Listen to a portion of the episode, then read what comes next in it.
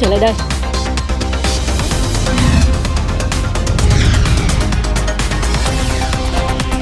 Mặt bằng khối đế chung cư ảm đạm, nhà đầu tư đãi cát tìm vàng. Tiêu điểm kinh tế hôm nay. Các đô thị lớn mình cũng phải lựa chọn thì mới tìm ra được những cái cái tối ưu cho cái shop của mình. Thị trường nhà ở siêu nhỏ tại Nhật Bản đang được Gen Z rất ưa chuộng.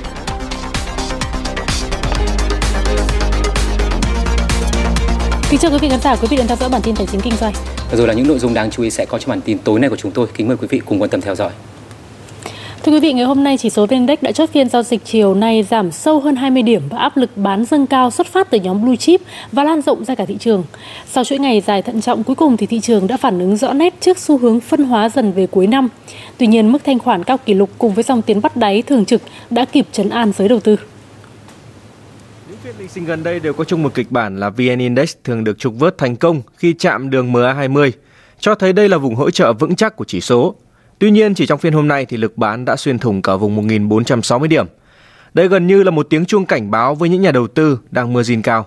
Chúng ta đang ở cái giai đoạn cuối cùng của cái đợt điều chỉnh giảm của cái nhóm ngân hàng và nhóm VN30 tức là giai đoạn chán nản phải bán. Nếu một phiên nào đấy đóng cửa dưới 1460 chúng ta cũng phải cẩn thận kể cả những nhóm bất động sản đang có sóng. Còn blue chip của ngân hàng và thép đã có thời gian dài nằm ngoài cuộc đua tăng giá, khiến nhà đầu tư đứng ngồi không yên từ đầu cái ờ, quý 4 trở lại đây thì nhóm thép đã có cái mức chiết khấu lên đến 19%, nhóm banh thì đi ngang hay nhóm blue chip thì cũng đi ngang. Trong khi đó những cái cổ phiếu mid cap và nhóm small cap thì đều có mức tăng rất là tốt và chính cái yếu tố không hiệu quả này đã dẫn đến cái sự chán nản trong tâm lý của nhà đầu tư và dẫn đến một cái phiên bán ra khá mạnh trong ngày hôm nay. Ngoài ra, một số ý kiến nhận định diễn biến này không quá bất thường khi đây là thời điểm nhiều doanh nghiệp và khối ngoại chốt lời để chứng minh tài chính cuối năm. Đáng chú ý phiên hôm nay cũng xác lập thêm kỷ lục mới về thanh khoản trên thị trường chứng khoán Việt Nam trong 21 năm hoạt động. Dù lực bán lan rộng trên mọi mặt trận, nhưng giá trị khớp lệnh hơn 53.000 tỷ đồng lại cho thấy cục diện tích cực. Chúng tôi chỉ sợ khi mà thị trường mất thanh khoản một bên thôi. Chứ còn khi mà thị trường có thanh khoản mà thanh khoản cao thì rõ ràng là cái quy mô của thị trường của Việt Nam đã lớn. Mặc dù cổ phiếu hôm nay dư bán sàn nhưng dòng tiền bắt đáy ở một số nhóm vẫn luôn thường trực. Điều này có thể giúp VN Index nhanh chóng ổn định trở lại trước khi xác lập các xu hướng mới.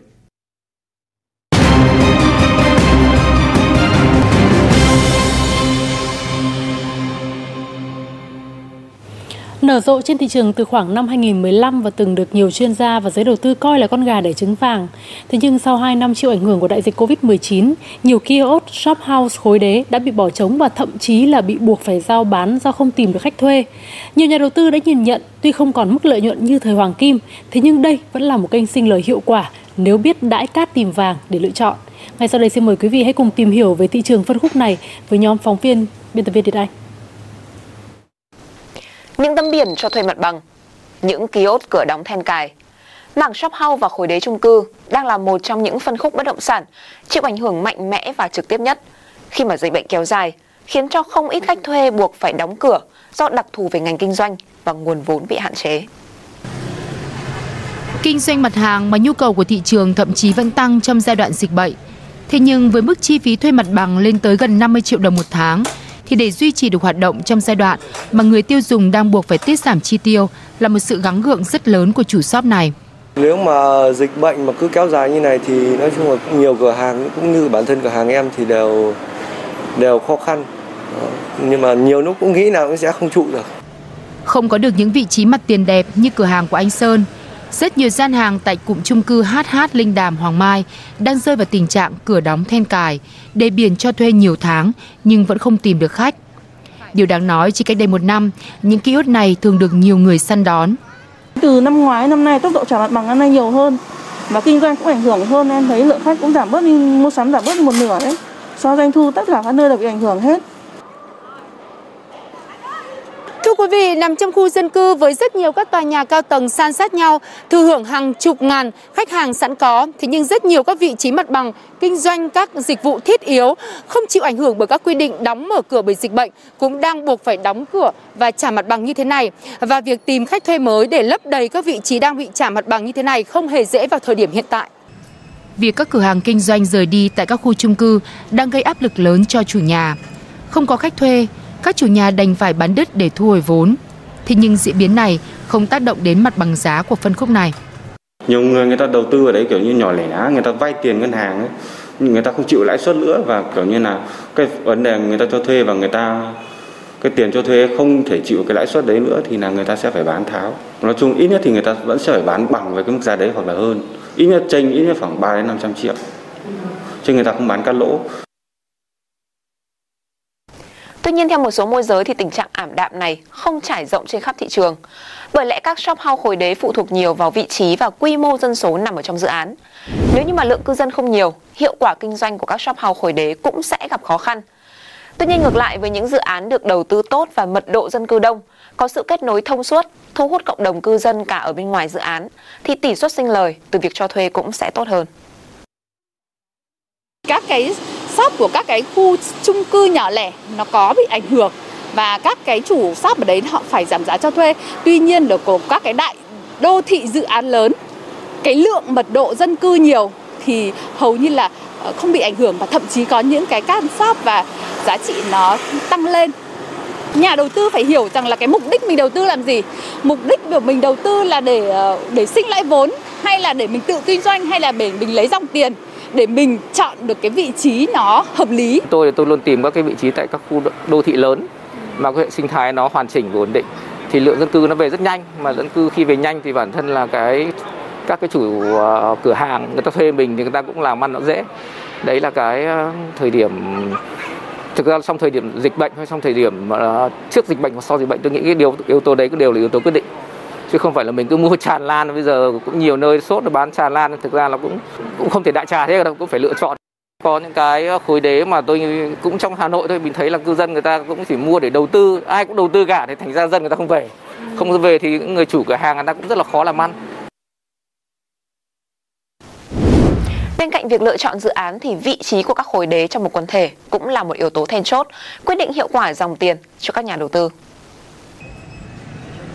Khối đế này đã có khách thuê ngay sau khi được bàn giao với tỷ suất đạt 7 đến 8% một năm. Dù thấp hơn mức kỳ vọng 10 đến 12% một năm, thế nhưng đây vẫn là mức lợi tức làm hài lòng chủ shop vì ngoài dòng tiền thu đều đặn hàng tháng còn là kỳ vọng vào mức tăng của bất động sản theo thời gian. Có được điều này là nhờ nằm ở vị trí góc hai mặt tiền lại giữa khu đô thị mới của khối đế. Ngay tại trong các đô thị lớn mình cũng phải lựa chọn thì mới tìm ra được những cái cái tối ưu cho cái shop của mình.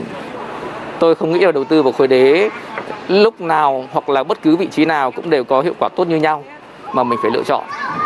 Đối với tôi tôi sẽ lựa chọn các cái vị trí ờ, đẹp ví dụ như là uh, các cái căn ờ, góc mặt đường hoặc là mặt sảnh căn mà nó nhỏ nhỏ cả khoảng 35 40 mét ấy, mà cạnh sảnh ấy, bởi vì là mặt sảnh thì là cư dân người ta sẽ ra vào đấy là rất là nhiều và người ta sẽ nhìn sang ví dụ như kiểu như thế là người ta sẽ nhìn sang bên cạnh luôn đó là à ở đây có hiệu thuốc hoặc là có phòng khám hoặc là có cây tạp hóa hoặc là có cái siêu thị nào đó.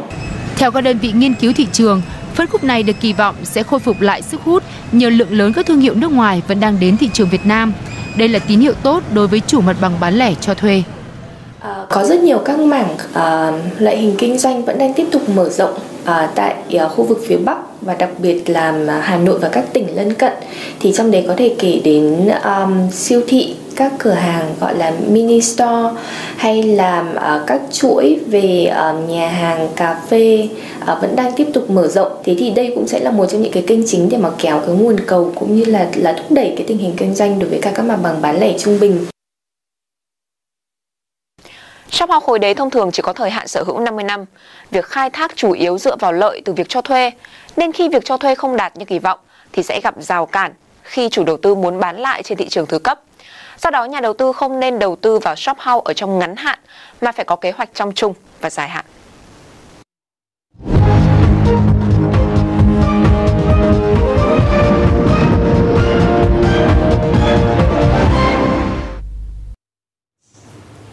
Để thu hút đầu tư cho năm 2022, tỉnh Vĩnh Phúc đã tập trung kịp thời tháo gỡ những khó khăn cho doanh nghiệp và trong đó đặc biệt tập trung tháo gỡ về điểm nghẽn giải phóng mặt bằng.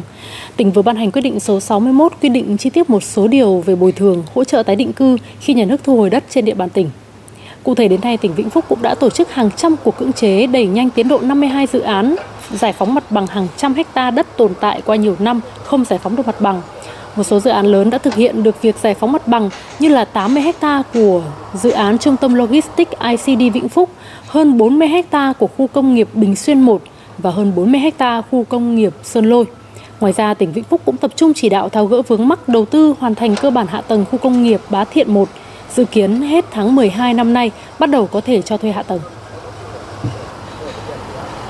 Chỉ còn hơn một tuần nữa thôi là quy định xử phạt đối với xe ô tô kinh doanh vận tải hành khách từ 9 chỗ trở lên không lắp camera giám sát sẽ chính thức có hiệu lực theo Nghị định số 10-2020 của Chính phủ.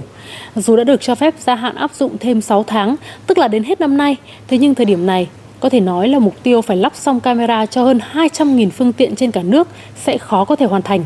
Sau đây là ghi nhận của nhóm phóng viên bản tin ngay trong chiều nay. Vâng thưa quý vị, chỉ còn vài phút nữa là đến giờ xe chạy vậy mà chiếc xe khách này vẫn không có bất cứ một vị khách nào lên xe. Và điều này là điều xảy ra rất thường xuyên ở bến xe khách này khi mà các xe đi về tỉnh. Một khung cảnh vắng vẻ tại bến xe khách Mỹ Đình khi lượng khách đến đây giảm hẳn so với trước khi nghỉ dịch. Kể từ khi được hoạt động trở lại từ giữa tháng 10, các nhà xe vẫn đang phải chật vật tìm lời giải cho bài toán doanh thu. À, lượng xe hiện nay trên bến à, chỉ đạt được khoảng 20 hơn 20% số chuyến lượt à, so với cả um, trước trước dịch. Có thể có ngày xuống chỉ ba bốn người và về chỉ ba bốn người nhưng hàng hóa linh tinh thì có ngày thì à, đủ để cầm hòa nhưng có ngày vẫn phải bù lỗ. Doanh thu không đạt như kỳ vọng, các nhà xe lại càng gặp thêm khó khăn khi kỳ hạn lắp đặt camera giám sát đang đến gần. Một chiếc camera giám sát có chi phí khoảng 7 đến 8 triệu đồng. Để lắp đặt hàng chục đầu xe, một nhà xe phải bỏ ra hàng trăm triệu. Các nhà xe quá vất vả. Nhiều lúc cũng phải đi vay cả ngân hàng để lắp ờ, cái giám sát hành trình ở trên xe. Anh em cũng mong muốn nó thể đẩy lùi lại cho anh em thì tốt vì dịch bệnh nó khó khăn quá. Nó không có tiền để lắp các cái thiết bị đấy nữa. Theo thống kê của Bộ Giao thông Vận tải, tính đến giữa tháng 12 mới chỉ có hơn 40.000 trong tổng số hơn 200.000 phương tiện kinh doanh vận tải đã lắp đặt camera giám sát, đạt tỷ lệ gần 21%.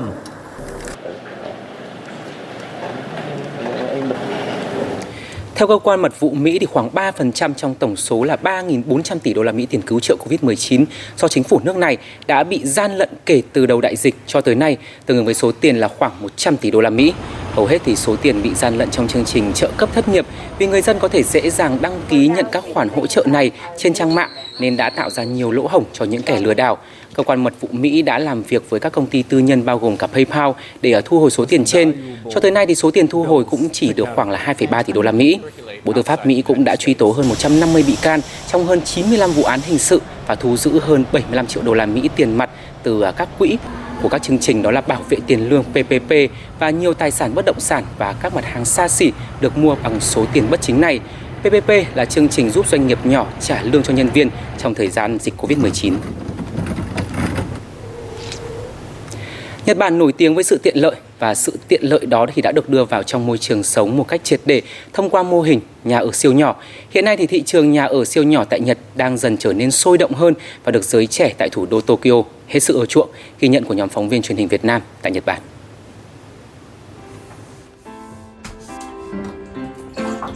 Chị Nakada Kirada rời quê nhà ở Hiroshima để lên thủ đô Tokyo lập nghiệp từ 3 năm trước. Không có điều kiện để thuê một căn phòng rộng rãi bình thường, chị tìm đến dịch vụ nhà siêu hẹp. Mỗi căn nhà chỉ 9 mét vuông, chi phí thuê chỉ bằng một nửa đến 1 phần 3 giá trung bình tại Tokyo. Và với thiết kế thông minh, căn nhà siêu hẹp này vẫn làm vừa lòng người thuê nhà.